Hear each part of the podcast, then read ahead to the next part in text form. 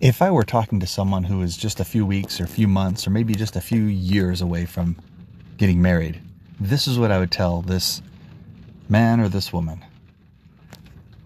I would tell them, I guess I'd tell them to listen to the podcast, podcast first of all, but I think I'd tell them that there's two key things that I've really learned over the years that can make a huge difference in marrieds, partnerships, families, churches, schools, workplaces these two areas I've made a, a, big study of, and really I'll tell you, I've probably focused a little bit more on one area than the other.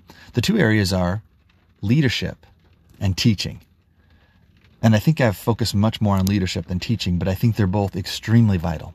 Some of the most influential people in my life have told me by their words and most importantly by their actions that to teach is much more important than to preach, meaning you want to set the example for people. You want to, I want to, I hope you want to teach true things, good things to others so that they'll want to do it instead of just telling them they should do it.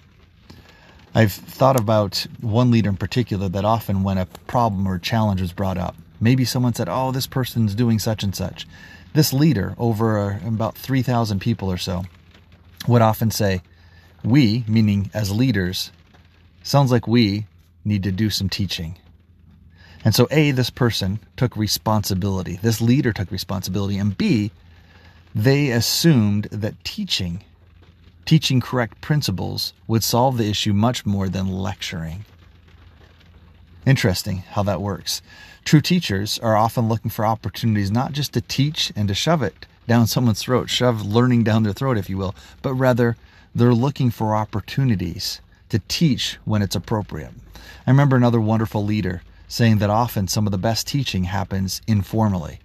Maybe you're playing a game with your family. Maybe you're just laughing on vacation, having a good time, when you can kind of gently do some teaching. When everyone's feeling good and life is happy, maybe you can do some teaching about what matters most, about what your beliefs are, what your convictions are, what things will most impact them in the future, what things have changed your life. Great teachers don't just teach occasionally. My wife was doing some uh, studying and teaching, ironically, teaching about how we should be better teachers, more how we could be more effective teachers. And some of the things that she taught me as she was preparing this lesson is that often we're very effective teaching our families if we truly love each member of our family and if we love our God. Those two key areas who we love and how that direction, the direction of our love flows, determines where the learning goes. Where love, where we love our family, where we love our God, then we're often able to more effectively touch hearts, change hearts, help people become better. Of course, it all stems too from our example. If we're trying to change other people, but we haven't been changed, ends up becoming very hypocritical. We don't have to be perfect. We don't have to be complete yet but we can definitely change others as we're seeking to become changed. Another wise leader. There's so many people that I've learned from, leaders and teachers, taught that don't worry so much about your family. Make sure that you get changed yourself. And they'll they'll they'll change at the right time and you won't have to worry about manipulating, twisting, pushing, contorting them. You can allow yourself to be changed though.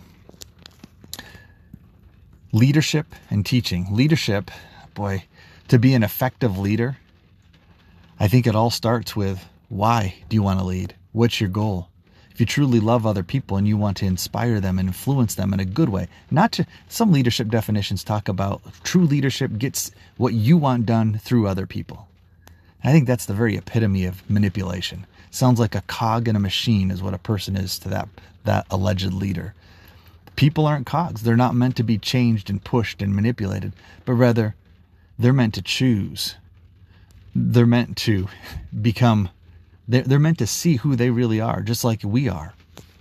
A true leader, an effective, long lasting, enduring leader, doesn't just get results, but rather he helps people to choose to change. An effective leader gets so much, not just accomplished, but brings about so much good for the benefit of others by working along with others. I think true leadership as well as true teachers, and effective ones, these are ones who are constantly learning. They're not only constantly learning, but they love revisiting some of the cool things, some of the the wisdom that they've gleaned in the past, but they're always hungry to learn more. They're trying new things, but yet they love what they've learned in the past as well. And they merge the two, they blend the two. They're not they're not two separate entities. It's not, well, I either like to learn or I like to revisit traditions in the past. They like both, but they want to make sure that both are good and true, that they're effective, long lasting, enduring truths. I hope you have the time not only to study leadership, I hope you don't not have the time. I hope you take the time to study not only leadership and, and being an effective, great teacher, but yet I hope you'll apply it. I hope you'll apply it in your own family, that you'll always be that teacher that your children want to learn from, that your spouse wants to learn from. I hope you'll be that leader that doesn't seek to push, but as Nelson Mandela once talked about, being the leader that's in the back of the pack. They're they're not even pushing at the back. They're not they're not prodding and, and pushing others, but rather they're in the back because they know that they can be humble, they can lead, not from the front necessarily, but from the back in some cases. Good luck.